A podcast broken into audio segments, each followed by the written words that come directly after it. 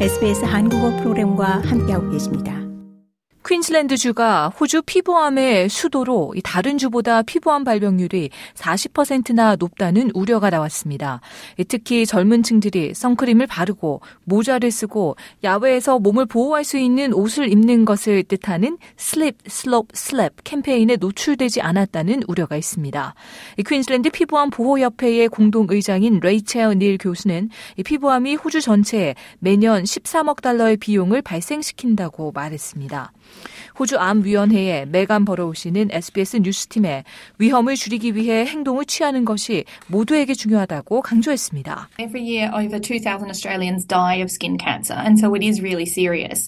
The good thing though is that the slip slop slap message is still current. 버로우 씨는 매년 2,000명 이상의 호주인들이 피부암으로 사망하고 있을 정도로 상황이 실로 심각하다라고 밝혔습니다. 그러면서 다행인 것은 선크림을 바르고 모자를 쓰고 옷을 입으라는 slip, slop, slap 메시지가 여전히 정확하다는 것으로 여기에 그늘을 찾는 seek과 선글라스를 쓰는 slide를 추가할 수 있다라고 말했습니다. 버로우 씨는 태양으로부터 스스로를 보호하기 위해 할 수 있는 모든 것을 하고 있다는 것을 확실하게 하라라고 덧붙였습니다. 좋아요, 공유, 댓글, SBS 한국어 프로그램의 페이스북을 팔로우해 주세요.